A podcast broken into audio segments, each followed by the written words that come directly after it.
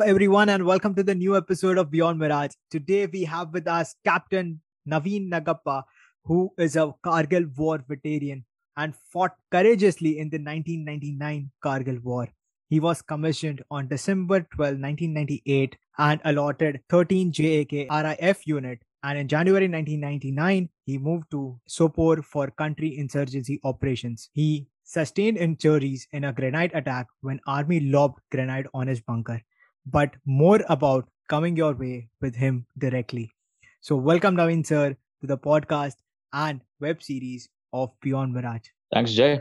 Thanks for giving me this opportunity on being this platform called Beyond Mirage. It's really an honor to be part of this event. Yeah. Thank you so much sir. So the first thing sir I would like to start with, like what was your motivation behind joining the Indian Army? Okay Jay, to be very frank, I was not that, hardcore military person. It's just that, to begin with, I being a South Indian, I hail from a place called Hubli, which is the northern part of Karnataka. 25 odd years back, there was not too much of awareness about the defense forces. Mm. So I was also equally clueless about it. Now everything is at the touch of a button, You type for options and you'll get 100 options. You'll select one of them and go into depth and read and educate yourself. But those were not those days where everything was available at the click of the button. So that basically I would call it lack of awareness. I didn't know anything about the army. It's quite obvious that if you don't know anything about it, how will you be fascinated about it? Mm. It was that kind of a thing. But to tell me about my background. I was sort of a sports person. You mean to say, you name a sport, I was very good at it. In our school, we had a volleyball team, we had a cricket team, we had a kabaddi team, and I was too good in all of these games. So to say, I was an outdoor person, not an academic-oriented person. So there was natural inclination to do something outbound activities. It so happened in my PUC, that is +1 and +2. That is the time, all that, full of josh, schooling se uniform hat gaya, to, you can attend classes, you can bunk classes whenever you want. With all that josh, I went into my +1 and +2 college, which is called as P.C. Jabin Science College, which is based in Hubli. Now, there, I came across an NCC officer, although I was not part of NCC then. Hmm. When I came across this NCC officer, I got fascinated, the way he used to conduct himself, the way he used to behave, the way he used to command, everything, I took a liking for it. The way he used to walk, the way he used to talk, the way he used to dress up, immaculate dresses he used to wear. I thought, ki matlab bhai, bande mein dam hai. And then, 2 saal kaise nikal gaye, pata hi nahi chala, because school se bahar aaye the, college pehli baar dekh rahe the, uniform ka jhanjat nahi hai, kab jana hai, kab aana hai. You can bunk classes as you like. So 2 saal aise hi nikal gaye. Just that, that at the back of the mind, I had that, matlab engineering karna hai, because, all my relatives were there. And kuch aise cheez karna hai, jaaki matlab, the country will be proud, my parents will be proud. And then I passed my +2 and then went to do my engineering in mechanical engineering from a place called Davanagere. And the college was Bapuji Institute of Engineering and Technology. That is the time, the idea started forming that, yes, I have to join the defense forces, because again, I came across an NCC officer who was, class apart. You look at an officer and you straight away want to imbibe the qualities, straight away you want to, emulate, you want to do the same thing what that person is doing. As I told you, I was an outdoor person, I did a lot of camping, trekking and all during my engineering days. And that is the time he used to narrate the stories of war. That an NCC officer used to narrate the stories of war. And that took a fascination for me. I was, baad mein wo junoon, josh aisa badh gaya. I never thought about anything else apart from the defense forces. All I wanted was, I wanted to don the olive greens. I wanted to don the army uniform. And then I tried hard for it. And there are a lot of my college mates who did engineering together. Passed out, none of them wanted to join the defense forces. But I, for one, wanted only to join the defense forces. First attempt SSB, there are a lot of people who attempt 10 times but don't get selected. It is just that, I went to a service selection board, which is again in Bangalore only. Mm. I went there with an open mind. The day I went there, it was sort of a cultural shock to me. Cultural shock in the sense, my previous batch, which had around 80 people, was washed out. None of them had got selected. And the day I entered, I could see that there are around, my batch also was about a strength of 80. And most of them were from northern part of India and really familiar with the defense forces. There, a lot of them were from defense background. As a result, they knew what's going to happen on the first day, what's going to happen on the screen, how the screening is going to happen, and everything they were aware. But I was clueless. I did not know anything. And I went through the rigor of a selection procedure for 6 days. I got selected, and another 6 days of medical. I went through. Mighty thrilled. I came out of the Indian Military Academy. I would like to share one thing. When I came out of the service selection board selected, I gathered all my friends who were staying in Bangalore. We had just completed our engineering. That was the time when 97, 98 was the time when the defense sector was, the IT sector was opening up. Management sector was in boom. So all my course mates were into, trying to do some courses, software courses, preparing for CAT and whatnot. When I got selected through service selection board, I called for a party, and then we met in the Dhaba. And I had by then, till then I had not told my friends that I'm joining the defense forces. And I made an announcement that I've been selected for Indian Military Academy. I'll be going for training. And mind you, those days the army was not very well paid. Mm. So the first thing the friends trying to tell me was, Naveen, what are you doing with your life? Look at us, because engineering those days, 25 years back, completing engineering distinction was a good thing, and that sector were opening up. You had good chances of, going abroad, making your life, leading a luxurious life. Mm. That's why my colleagues course mates who had done engineering together, all of them saying, Naveen, what are you doing with your life? Look at us. We are preparing for CAT. We'll be, going to, we are writing GRE, TOEFL. We'll be going to USA, doing our MS and whatnot. I had only one thing to tell them.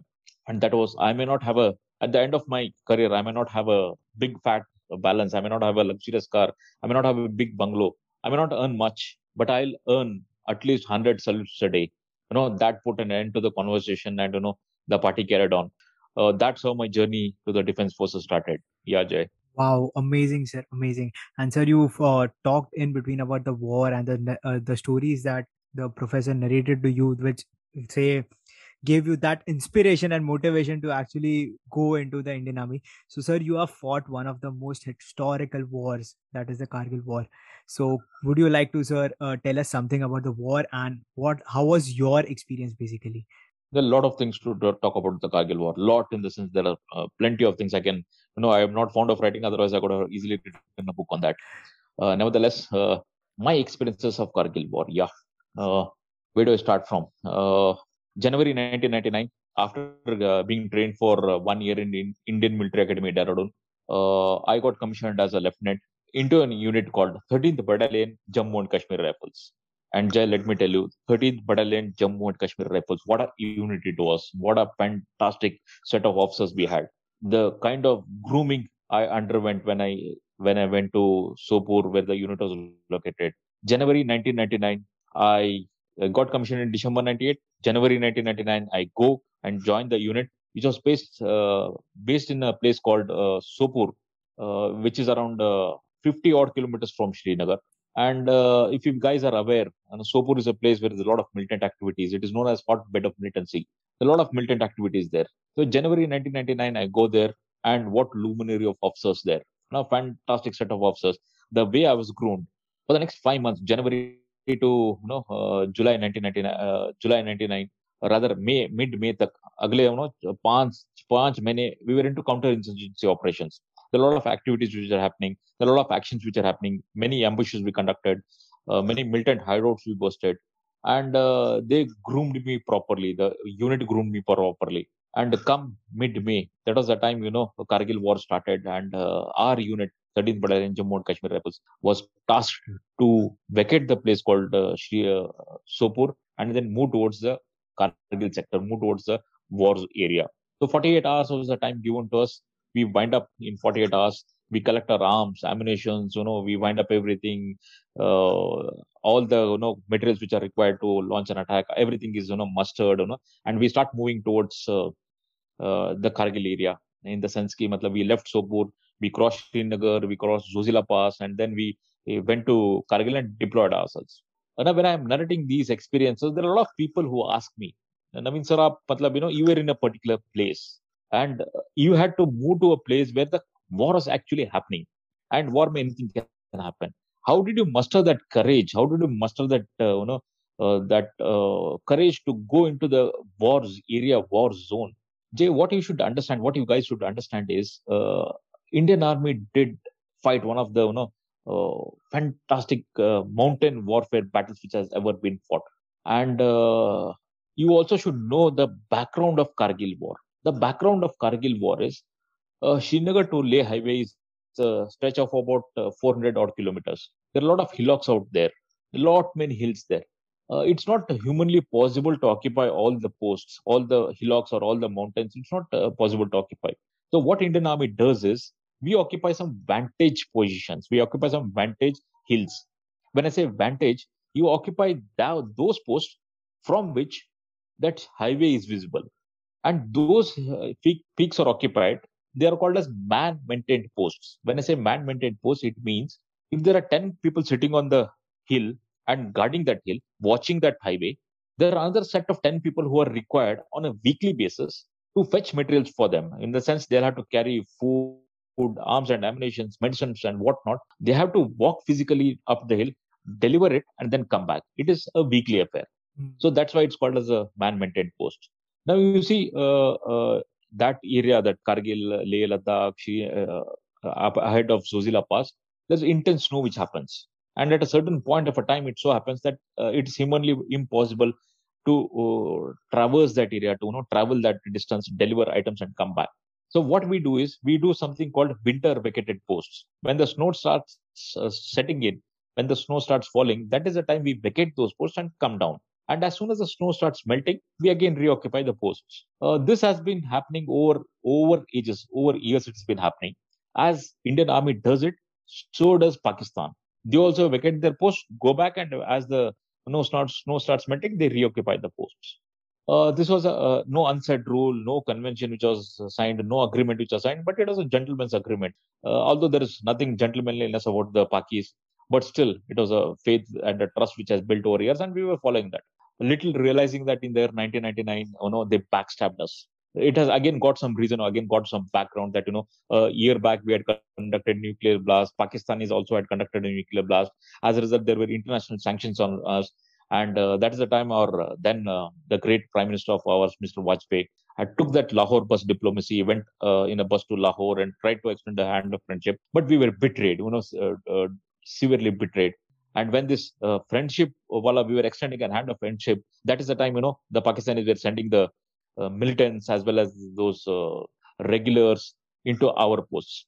And it was in the year 1999, they came and occupied our posts. When Indian Army came to know about this, that the peaks have been occupied, Indian Army had little intelligence then, we came to know that, some peaks have been occupied. That is the time Indian Army started gathering intelligence, started sending a reconnaissance team. When I say reconnaissance, is basically intelligence gathering. They are not meant to fight the war, not fight the battle. They go there, go as close to the enemy as possible, watch them, observe them, gather intelligence. What is the extent of occupation? How many people are occupied? What is the peak that they are occupied? What are the arms and ammunition they are carrying? This is all known as intelligence gathering. These are all known as reconnaissance mission. So the first team which went for reconnaissance, because total lack of intelligence, total lack of what's happening. We had just started the phase of intelligence gathering. So team left by Lieutenant Saurabh Kalia and four of his men, they start moving towards the post called Bajrang post. They were from a regiment called 4 Jat. They try and go as close to the post as possible. That is Bajrang post ke paas wo chadte jaate hai. And unfortunately, हमें कुछ ज़्यादा intelligence पता नहीं था, तो ये लोग चढ़ते गए. And ultimately, they reached a place where they were sort of trapped. And these were just five guys, Lieutenant Saurabh Kalia and four of his men. But the enemy sitting on top of that feature were about 18 numbers. So these people sighted them, led them inside the trap, and once these people walked into the trap, they started firing from all sides. These five of our men, just carrying limited ammunition because they had to go there, gather intelligence, and come back. They fought valiantly till they could. Their weapons and arms and ammunition supported them. Ultimately, it so happened they expended all their ammunition and they were taken prisoner of war. They were taken, and mind you, guys, they were prisoner of war for 21 days. Although we are signatory to Geneva Convention of treatment of prisoner of war, so are Pakistanis. But the way they handled our men, it's a shame and a disgrace to any army that one army could do this kind of a behavior with another soldiers who were captured. No, 21 days later, guys, 21 days later, when the bodies of these five soldiers, Indian soldiers, was handed over back to the Indian Army, not only the world, not only Indian Army, the whole world was shocked. The whole world was shocked to see their postmortem report. The postmortem report said, you know, the injury these guys had sustained during those 21 days of captivity and severe brutal torture. Their skulls were fractured, their eyes were gouged out, their lips were cut, tongue were cut, teeth were broken, you know, hot iron rods were pierced into their ears. There were cigarette burn marks all over the body, and even the genitals were not spared. You name a bone, it was, you know, cracked, it was fractured, there was a halen fracture. Imagine for 21 days, how could these people sustain and, you know, tolerate such kind of inhuman behavior? For Captain Naveen Nagappa, although any soldier's loss is a loss, but, you know, for me it was more personal because Lieutenant Saurabh Kalia was my course mate. We had trained together. He was a good friend of mine. We had commissioned together. You know, 12 December 1998, we both got commissioned. I went into 13th JAK RIF. He went into 4 Jat regiment. So that was beating, a real blow for me to take. But once these five bodies were handed over, you know, Jay, the whole complexion of the war changed. You know, it was the Indian Army felt, you know, the harder you hit us, the stronger we are going to bounce back, and bounce back we did. What happened for the next 50 odd days was a saga of grit, determination, bravery, and sacrifice, but ultimately resulted in every inch of the territory which was occupied by the Pakistanis was taken back from the Pakistanis. Not only that, I would like to tell, look at the irony of the situation. Look at, you know, juxtapose those things and see, let's see what Pakistanis did to our soldiers and what the Indian Army did to their soldiers. You know, I told you about Captain Saurabh Kalia and their four of his men, how brutally they were tortured. No exaggeration, you go to YouTube today and search Point 4875 Kargil War. What you will see is Pakistani soldiers whom the Pakistanis refused to take them back. They were buried on 4875, the feature I got hurt, the feature where Captain Vikram Batra attained martyrdom. On that very feature, you will see that, you know, Pakistani bodies, you know, Pakistani soldiers' bodies were, you know, cremated with full military honors. Their Maulvi was flown, Maulvi was taken to that feature, you know, all that prayers were done and they were cremated with full honors. What I would like to say is, Indian Army does not win just because we are strong. We are superior in number. We win because we are morally and ethically correct. We follow some, you know, the legacy which has been left by our seniors. We follow that. We follow the traditions. We follow the customs. We follow the conventions what we have signed, and we always take a moral high ground. And that is precisely the reason why Indian Army wins against Pakistanis each and every time, irrespective of what they have done to us soldiers. So having said this about the Indian Military Academy, about Indian Army, I would like to, you know, share my experiences of Kargil War. 13th Battalion Jammu and Kashmir Rifles launched two attacks. One is attack on Point 5140. The first attack was on 19th June 1999. Now a word about attack on Point 5140. Trust me when I say this. The feature was occupied, was captured, was retaken back from the Pakistanis by two brave and gallant officers. One was Captain Vikram Batra, the other was Captain Sanjeev Singh Jamwal. What a fantastic attack these guys carry out. In flat 48 hours, the feature was occupied. All the enemy out there were decimated, were thrown out. The bunkers, the sangars, all of them were destroyed.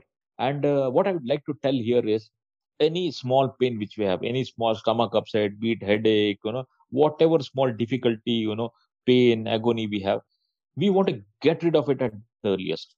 That is our intention. You know, daud ke jao, doctor ke paas le lo, dawai le lo, get rid of that pain. You have some uneasiness, discomfort, you want to get rid of that. But imagine a personality, you know, leading an attack on Point 5140, braving the bullets. You know, any bullet can, you know, hit you, and, you know, that's the end of it. Any step you take, a shell might land, and you're off. In spite of all these difficulties, fighting incessantly for almost 48 hours without food and water, and doing all this after occupying that post, if a person stands there on that feature on which he is occupied and says, "Ye dil mange more," you can imagine what kind of a personality he was. I was talking about Captain Vikram Batra. That is the kind of personality he was. You all would have seen those interview in, I was there in the part of the tent in which Barkha Dutt takes an interview and Captain Vikram Batra says, "My chaps wanted, there should be more bunker, there should have been more enemy." Such an apt conversation we had that day. We had a hearty laugh.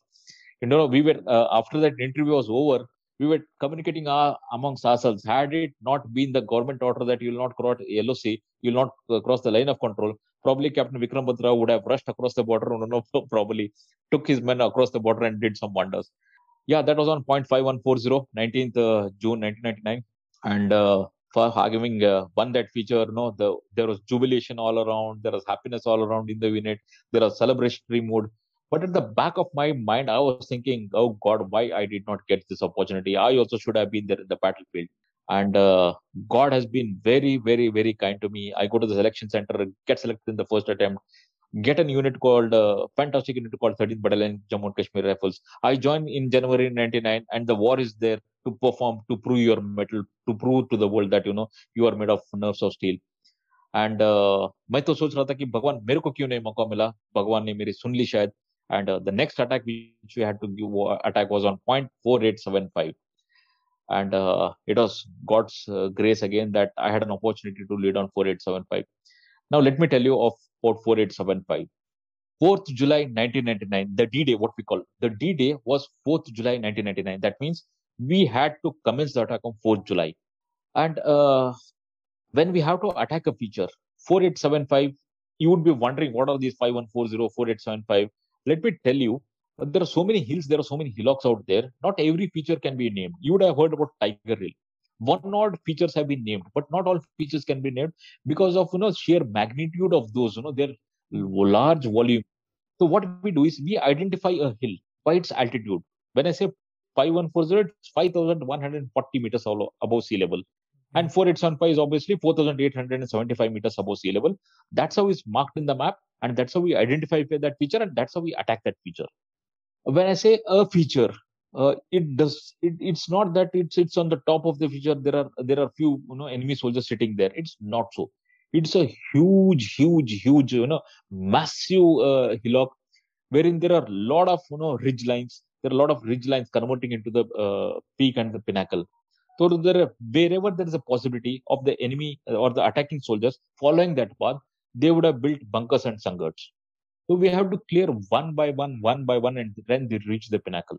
So imagine 4th afternoon, I had lunch with my men, trying to motivate them. You'll have to, itna josh par raha tha ki, matlab, this is, we are going to create history. It's a lifetime opportunity, once in a lifetime opportunity. We have, our words, our name will be written in golden words and all that stuff, trying to motivate my men. I had lunch with them, sham andhera ho raha tha, andhera hote Pandit ji ne havan kiya, and we were all set, andhera hote last light pe humne attack shuru karna tha, chadai shuru karna tha. Andhera ho gaya, and then my team was around 120 men, Charlie Company 120 men, and our unit worker, 13th Battalion Jammu and Kashmir Rifles has a war cry, and before doing any sort of an event, or do it on a routine patrol, routine get together, our war cry is Durga Mata Ki Jai. We always call Durga Mata Ki Jai before commencing any show, any event. So 4th July, when the sun had set in and the darkness was on, that is the time, till then probably we had, uncertainty, fear of uncertainty, care and concern for the society. Parents ka kya hoga, mujhe kya ho jayega, what will happen, will we, how many casualties, all that fear of uncertainty is there. But once we were all set, checked our weapons, checked our ammunition, what we are carrying, radio set checked or signal checked, all that setting were done. And after that, when I said Durga Mata Ki Jai, and in unison, 120 people behind me standing, Durga Mata Ki Jai. Oh, by God, what an electrifying atmosphere it was. Oh, that cannot be expressed. Durga Mata Ki Jai, 100 bande ek saath bolna. I'm sure the Pakistan is sitting on top would have realized as attack is going to come on them. And we really, created havoc among those people. So 4th July, we started for the attack. And as I told you, it's not that it's one bunker which we capture and we won for it. So there is a series of bunkers we had to clear one by one. The fourth night, we start the attack. Imagine, guys, fourth night we start the attack. Fifth night, sixth day, the war was on. Incessant fire was on. For me, every inch of the territory we occupy, that was important to me. One boulder, we are here, and the other boulder is here. We run from here to that boulder, fire, dash down and crawl. We crawl, we run, we do not, we go down. Firing against the enemy, there's somebody which is giving covering fire from the left flank. We attack from the right flank, and we stay there. And from the another on that side of the right flank, they give covering fire. We rush towards one boulder. We neutralize, bunkers, sangars. That was the spirit which was going on. Fourth night, se leke sixth afternoon, that we kept on fighting. Imagine, that is the time my commanding officer comes on a radar set and tells me, Naveen, fourth afternoon was the last time we had lunch. It's sixth afternoon, 48 hours. Believe me, 48 hours, we did not have anything. He comes on the raid set and asks me, Naveen, 48 hours aapne kuch khana nahi khaya. Should I send you some food? So mujhe pata tha ki 48 hours mein fight karte ammunition kam ho raha tha. Ammunition had started depleting. So I signal back, sent a signal stating that ki sir aap khane ki chinta mat kijiye. Mujhe ammunition ki kami pad raha hai. Ammunition kuch zyada ammunition bhej dijiye. So, थोड़ी देर के बाद, what I see is, Captain Vikram Batra along his team of, carrying some arms and ammunition, he comes and joins. And that was, a sense of jubilation ki Captain Vikram Batra aage, to then ye to matlab cake walk ho jayega, abhi to hum unke chakke choda denge, all that types. But on the hindsight, what should imagine is 48 hours, how did we survive without food and water? Yeah, you should understand. What I would like to communicate to the youngsters is physical strain is just a state of mind. If you feel you're tired.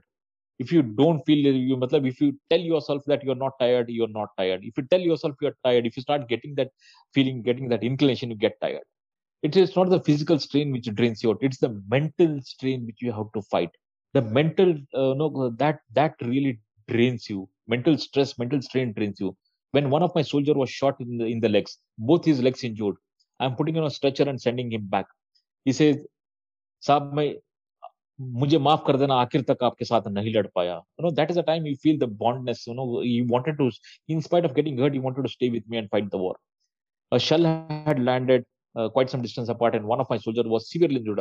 A splinter had cut open his stomach. Whatever had come out of his stomach, we are trying to put it in and trying to bandage it. Just to check the blood flow.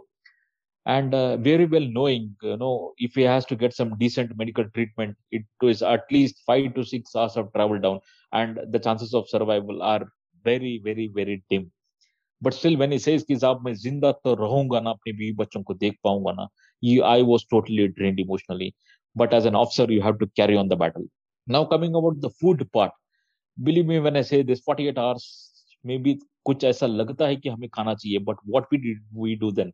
Even in the month of July, you will find that the mountains are snow-capped. And the upper layer of the snow, generally we walk on that, we run on that, somebody getting shot, blood has oozed out, shelling has happened, it's all blackish. So what we do is, we scoop out the upper layer. The upper layer is taken out, and the lower layer of ice, which is relatively fresh, that we used to put in the mouth so that I get to get a feel that I have eaten something. So this is how we carried on with the attack. And once Captain Vikram Batra joined, we started taking turns. And, he used to attack. I used to give him covering firing. He used to go and occupy that boulder or a bunker. Then he used to, plonk on that. He used to give me covering fire. Then I used to run ahead. Such, that strategy was being followed. And we kept on occupying one bunker, another bunker, another bunker. By 7th early morning, we had reached a place when there was only one enemy bunker left. Had we occupied that, Point 4875 would have been ours. Captain Vikram Batra was down below. I was in the last but one bunker with an AK-47 in my hand. On my right was the big boulder was there. And on the other side of the boulder was the Pakistani's last post. So whenever I got an opportunity, I used to climb that boulder, shoot at them, circumvent that. I used to go around that boulder, fire at them and then duck back again. So 7th early morning, what they do is they lob a hand grenade into the bunker which I was sitting. A hand grenade, I'm sure you would have seen in movies. As a pin nikal ke kehte hai na, aisa wala hand. Yeah, hand grenade. They lobbed a grenade into my bunker. So the design of the hand grenade is so that, you remove the pin. Actually, it's removed by hand. Movie mein aise dikhate. It's removed by, a finger. And you lob a grenade. And once you lob a grenade, it has got a time lag of 4 seconds. The idea is if you lob and if you immediately blast, the person who is going to lob the grenade is, gets hurt. So you lob the grenade, there is a fuse, it goes there, drops, 4 seconds time lag, and then blasts. That's how the design is. And generally the killing area, they say, if a grenade falls here and blasts, anything around 5 to 10 meters will be shredded, torn apart into pieces. Such a grenade lands in front of my feet. Now, the options which are available to me was, I get up and start running. So then the Pakistani sitting on top would have easily taken a pot shot at me. I would have been a sitting duck. So that was not an option for me. I didn't have the time to crawl because, I had to crawl against the bunker and then go towards the bunker entrance to move out of the bunker. So that option was also ruled out. The only thing which I left was I had to pick it up and try to lob it back. I had to flung it towards the enemy. Now imagine, guys, if you have to throw a ball, if you have to throw a stone, you need a proper swing. You have to swing the arm only, then the grenade or that object will go and fall that far. But in my case, I was sitting in a constrained space. The bunker was too narrow with the place I was sitting. I had picked it up and tried to lob it back, but unfortunately hit the boulder, rolled back, and then fell in front of my feet again. Guys, I so clearly remember that grenade hitting that boulder, the sound it made, the way it rolled back, the way it came to a halt, the sound which we made after falling, everything I clearly remember. And when the grenade rolled back, I would have probably lost 1 to 2 seconds of that and 2 more seconds to go. Believe me when I say this, I'm not dramatizing. I have seen death at a very close quarter. Now the grenade falls back and then I realized, Naveen, you are no more.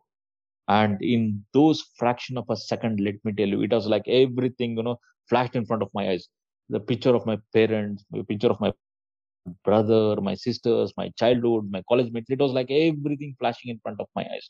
I had only one prayer in my lips. I knew I'm not going to survive. I knew my death will cause a lot of pain, a lot of agony to my parents. They will be devastated. But imagine if I sit like this, keep sitting like this, the grenade blast and the entire impact will be taken on my body and everything will be blown apart. What will they send home Naveen as? Some muscle pieces, torn muscle pieces, some bone pieces, put in a gunny bag and sent home. Will my parents ever excuse me? At least I should give them an opportunity to see my face for the last time. That was the only prayer on my lips. I prayed to God, God, let my face be intact so that my parents get to see me for the last time. And I jumped to my right. The moment I jumped, the current took off. There was a huge intensity blast. And, for the next 10 to 15 seconds, I didn't realize what's happened, what's hit me. I was not even aware whether I'm dead or alive. There was a ringing sound in my ears. There was dust all over. There was smell of cordite. There was smell of burnt flesh. And the bunker I was sitting in had almost collapsed. For the next 15 seconds, I was not even aware what's happened to me. But then in the background, I could sense that, the Pakistanis had launched a counterattack. They were rushing towards my post, trying to overrun my post.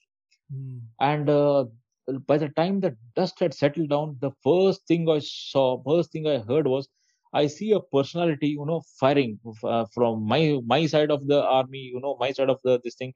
A person is running, firing towards the enemy, running and coming towards my post. I see that my bunker had collapsed. And the first thing he comes firing towards the enemy, he stands and I see Captain Vikram Batra's face. And the first words he said was, Naveen, to darna nahi, main aa gaya hoon. By God, तब मुझे ऐसा लगा कि साला मैं अभी तक नहीं मरा हूँ, मतलब अभी तक नहीं मरा तो आगे भी नहीं मरूंगा। तो पता नहीं कहाँ से इतना जोश आ गया। मेरा जो AK-47 था वो थोड़ा सा दूर में पड़ा हुआ था। I picked up the AK-47 and started firing towards the enemy. My men down below had also realized कि नवीन साहब को चोट लगी है and counter attack शुरू हो गया. They also started firing towards the enemy. Somehow we managed to stall the counter attack and from there on captain Vikram Batra मुझे खींच के ले जाते हैं बिकॉज बंकर हेड कोलैप्स, मेरे दोनों पैर में चोट लगा हुआ है, couldn't have got up, मुझे बाहर घसीट के ले गए around 10 to 15 metres, he dragged me and I don't know how many of you have seen Shershaah movie में I am trying to tell captain Vikram Batra sir मुझे नीचे मत भेजो, I don't want to go, I want to fight here. And he says, Naveen, we thought you were an engineer. Tu to warrior nikla sala, he says, that this thing has been captured. And believe me, this happened. I was not ready to go. I was not ready to get treated myself. I didn't want to leave that picture because I had promised my men that, I will not go back from that picture until the tricolor is hoisted. If I have to go back, it will be my dead body and I will not come back alive. But he being my senior, you know, he ordered me that I should go back and get myself treated. I have to calm down. And I still clearly remember, you know, both my legs injured. I had to crawl down. Our fists met. Captain Vikram Batra and my fists met. He gave me a tap on my back and he started running up and I started crawling down. You know, I crawled about 150 meters. 150 meters because that stretch was exposed. तो मैं 150 meters crawl करते गया. एक बड़ा सा पत्थर था, उसके पीछे जाके बैठ गया. And बैठ के दोनों पैर देखा, it was, you know, very bad shape. Right leg तो बिल्कुल ऐसे dangle कर रहा था. कोई थोड़ा सा ऐसा पकड़ के खींच देता तो probably that leg would have come apart. And there comes one of my jawan. He, you know, picks me up on a shoulder like this, like a gunny bag. And he starts running from one boulder to another boulder. He's running from this boulder to another boulder. By then, you know, I could see the Pakistanis firing. I could see the bullets hitting the ice. You know, they tried to take a pot shot at me. But, you know, God's grace, I know, he carried from one boulder to another boulder to another boulder to another boulder. He started getting me down. And that is the time, you know, you don't realize what's practical and impractical. What I was doing was he's, you know, carrying me like a gunny bag and running from one boulder to another boulder. I was turning back. I was trying to look back and see if my leg had fallen apart. I wanted to, you know, I wanted to take it back. I wanted to take it back and give it to the doctor and ask him to stitch the leg because I didn't want to lose the leg. That is the state of mind I was in, not realizing what's possible, what's impossible. Imagine I got hurt early in the morning, 7th July early in the morning. By the time they got me down, it was late in the evening. And too much of blood loss, too much of infection. So the moment the doctors saw me, they were horrified seeing the state of my legs. And, you know, splinters all over. My entire dangri had become blackish, become reddish. You know, a lot of splinters pierced into my body. And they said, "Ki Naveen, you will be placed under dangerously ill list." That means DIL, dangerously ill list means the chances of survival or eitherwise are in equal proportions. So the earliest possible opportunity, you have to be shifted to Srinagar hospital. You have to wait. The helicopter has to take you to Srinagar, which can happen only in the next day morning. So 7th early morning I get hurt, 7th late night I come down. They put me on a sedative and, you know, I go off to sleep, not realizing what's happening on the battlefront. I was not aware what was happening. When they put me the sedative, I went out to sleep. The next day early morning I woke up, you know, the helicopter was waiting for me. Nursing assistant next to me, they woke me up, put me on a stretcher, and with the stretcher I was loaded onto the helicopter. And the helicopter pilot was told not to fly very high. In case if you fly very high, you know, the Pakistanis might sight and shoot a missile at the helicopter. They were told to fly low and go towards Srinagar. The helicopter takes off. I was lying on a stretcher. My nursing assistant was sitting next to me, and we take off, move some distance. And that is the time, you know, at some distance, my nursing assistant woke me up and said, quote unquote, he said, "Sab doctor ne utne se mana kiya hua hai. But wo dekhe, point 4875 pe tiranga lehra raha hai." Oh my God, I was so happy. I was so elated, you know. I told myself, Naveen, point 4875 has been won. Tricolor has been hoisted. You have created a history. You have left a legacy out there, no matter how small.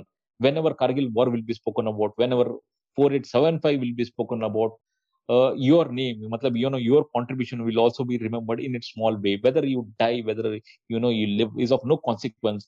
The task which has been given, the mission has been accomplished. I said this to myself and, you know, couldn't resist sitting down and saluting the national flag. I saw the national flag on 4875, saluted it. And when I was about to lie down, that's the time nursing assistant again told me, "Sab, iske liye humne कीमत चुकाई है." He said, "We have to pay a very heavy price for this." मैंने कहा, "हमने क्या कीमत चुकाई है?" He said, "Sab, Captain Vikram Batra nahi rahe." That was something, you know, that was a big jolt. I couldn't take that, you know, that was something, you know, that was, you know, something I just couldn't bear. I went from a semi-unconscious state. I fell down on the stretcher, unconscious. The time I regained conscious was when I reached Srinagar, when I was taken to the operation theater. That is the time I woke up. And there was too much of blood loss, infection. So I had to be shifted to, from Srinagar, I was shifted to Delhi. And to cut the story short, I was in the hospital for 21 months, underwent 8 major surgeries. And then finally, when the doctors felt that surgically, my state of my leg cannot be improved, so they declared me medically unfit to serve in army. And then I had to quit the defense forces. And yeah, this is my, you know, short, eventful 6 months. Joined in January, got injured on 7 July 1999. Stayed in the hospital for 2 years, and then I was out of army. Probably, you know, in that short span of 6 months. I did whatever best I could do, and then that was the end of my career. Yeah, that's it, Jay. Wow, sir. Sir, speechless. To be very honest, speechless. I forgot everything over here, which I was going to ask. But yeah, so one thing I would like to know, sir, in your short 6 months also, you have done so many things. And so we as the youth of the country, or say we as the citizens, what are the three lessons that we can learn from the Indian Army? Three lessons. There are plenty of lessons which you can learn. You know, every individual himself, and the uniformed person himself, yeah, he's a treat to the eyes. You know, you can look many things out of him. A war teaches you so many lessons. Then, you know, in the college when you attend, in the schools when you attend, you come across so many lectures, you come across so many practicals, so many, you know, project reports and whatnot. You tend to forget all of them. Most of them you tend to forget. Very few you remember. But war teaches you such lessons we generally don't forget in your lifespan. The first lesson, what I would like to say, not really in that sequence or not really naming 1, 2, and 3. The fact that irrespective of how the Pakistanis treated our soldiers and how we treated our soldiers, that's a big lesson to be learnt in life. Wow. And the lesson and the message is, you know, keep your moral ethics very high standards. Mm. Even if you win, if you lose, that doesn't matter. Even if you lose from a, you know, position of strength. You will stand in front of the mirror and tell, I have done nothing wrong. I fought. I did my best. That's the first lesson to be learned. You know, you follow your morals, you follow your ethics, you follow your culture. What has been taught to you by our elders, that's to be followed, irrespective of the consequences. The second thing what I'd like to say is, nothing is impossible. Nothing is impossible until it's done. You do it and it becomes possible. Impossible is just a state of mind. If you think it's impossible, it's impossible. Nothing is impossible unless it is done. And you all are capable of doing that. To put things in perspective, Captain Naveen Nagappa was nothing great. He was just as a normal person as you guys, everybody else. It's just the circumstances which made me do something extraordinary. The circumstances were like that. Because we had belief in ourselves. The Indian Army believed in itself. Imagine people sitting on a post, high on a post, sitting on top in fortified bunkers. All they have to do is remove one border from there, put a weapon there, and take a swipe. No matter how many enemy people start attacking, they'll fall down. In spite of all these dangers, in spite of all these hiccups, we were in the open. It's not swimming against the tide; it is walking against the bullet. We were in open, but still we believed in ourselves. And they generally say in mountain warfare, the casualty rate, they say the occupier and the attacker, they say it's 1:8. That means one death of the enemy who is sitting on a fortified bunker on top of the hill, and 8 people will get injured. If you have to kill one, we have to lose 8 of our men. Do you know what's the casualty rate? Do you know what's the ratio of India versus Pakistan? We lost 527 soldiers and they lost somewhere in 800. That's an ample an example to show that, what Indian Army achieved. And this was by sheer grit and determination. And we believed in ourselves. Yes, we'll be able to do that. So have belief in yourself. The next lesson probably was, when I saw the tricolor flying so high, I told myself, Naveen, you have lived your life. You have lived your life. I've left a legacy out there. You also should do the same thing. Why aim small when you can aim big? Aim big, aim high. I aim very high. And try to leave a legacy, try to create history. As Swami Vivekananda had told, the history of the world is history of few people who had faith in themselves. So you should have a capability, you should have faith in yourself that you are the one who are going to create history. Believe in yourself and you can do wonders. And probably many things to learn from the army. I have learned a lot. And to sum it up, what I would like to say is there were 527 soldiers who sacrificed their lives in Kargil War. 1,300 of them have got injured, and for whom life has never been the same again. Those 527 people sitting on top there, if they have to have a look at us, and they should be ashamed, did we die for these guys? That's the worst thing can happen to anybody. So all you should do is live a life worthy of those sacrifices. That's it.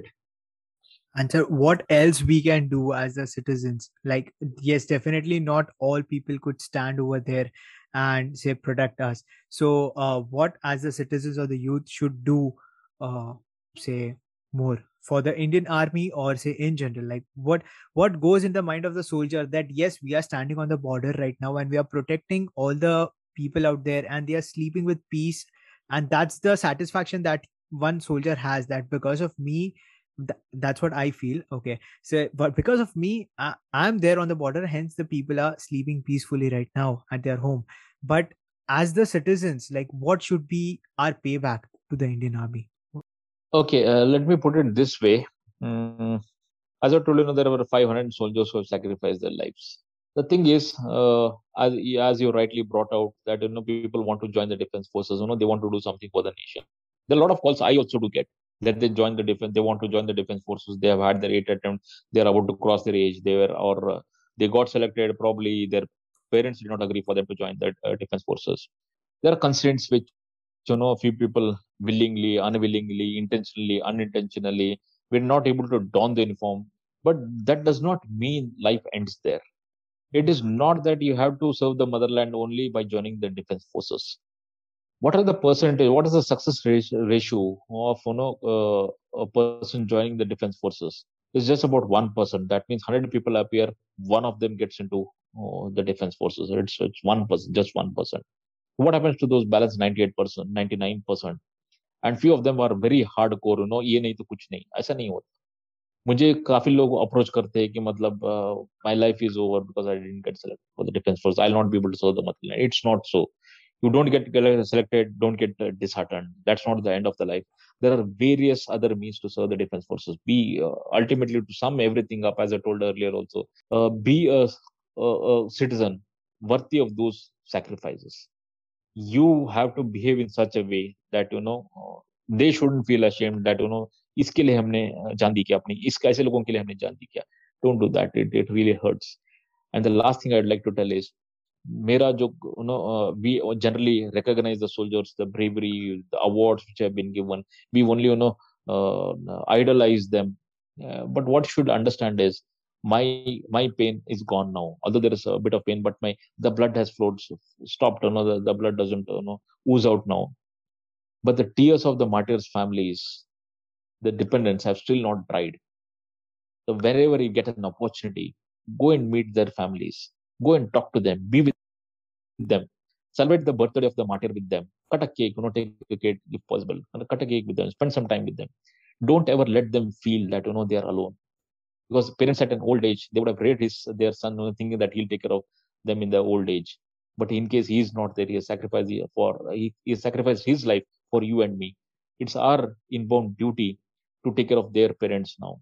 So whenever you get an opportunity, go to their houses, go to their, pay respects to them, meet them, and make them realize that their son might have gone, but there are other sons also who are ready to shoulder that responsibility of being their children. That's it. Amazing, sir. Thank you so much, sir, for sharing that. And definitely, I think after hearing this podcast or say listening to the entire podcast, definitely we would take certain kind of steps like this, which would actually create a good environment for everyone. And as you said, that those sacrifices won't go waste. That's for sure. So yeah, thank you so much, sir, for actually sharing your inspiring, courageous, motivational, I don't have more words, story with us, and actually say giving us an entire new perspective about what goes in the preparation of war, what goes during the war, what goes in the mind of a soldier when he's actually fighting there, and what goes after the war also. So thank you so much, sir, for sharing that, and also sharing all the life lessons that one should learn. And I hope that everyone who has listened to this podcast and everyone who has viewed this podcast would definitely learn the life lessons and would implement them in their life. Thank you so much, sir, for joining with us. Hope so. Thanks, Jay, for giving me this opportunity. Hope the youngsters and the lot who are watching this will take some inspiration. And if they take their inspiration and try to be a better citizen, my job is done. My efforts have not gone in waste. I'm sure, and I'm sanguine with the platform you have given me to address these many guys. I'm sure there will be some sort of an improvement. Thanks, Vijay. Thanks once again. Thank you, sir.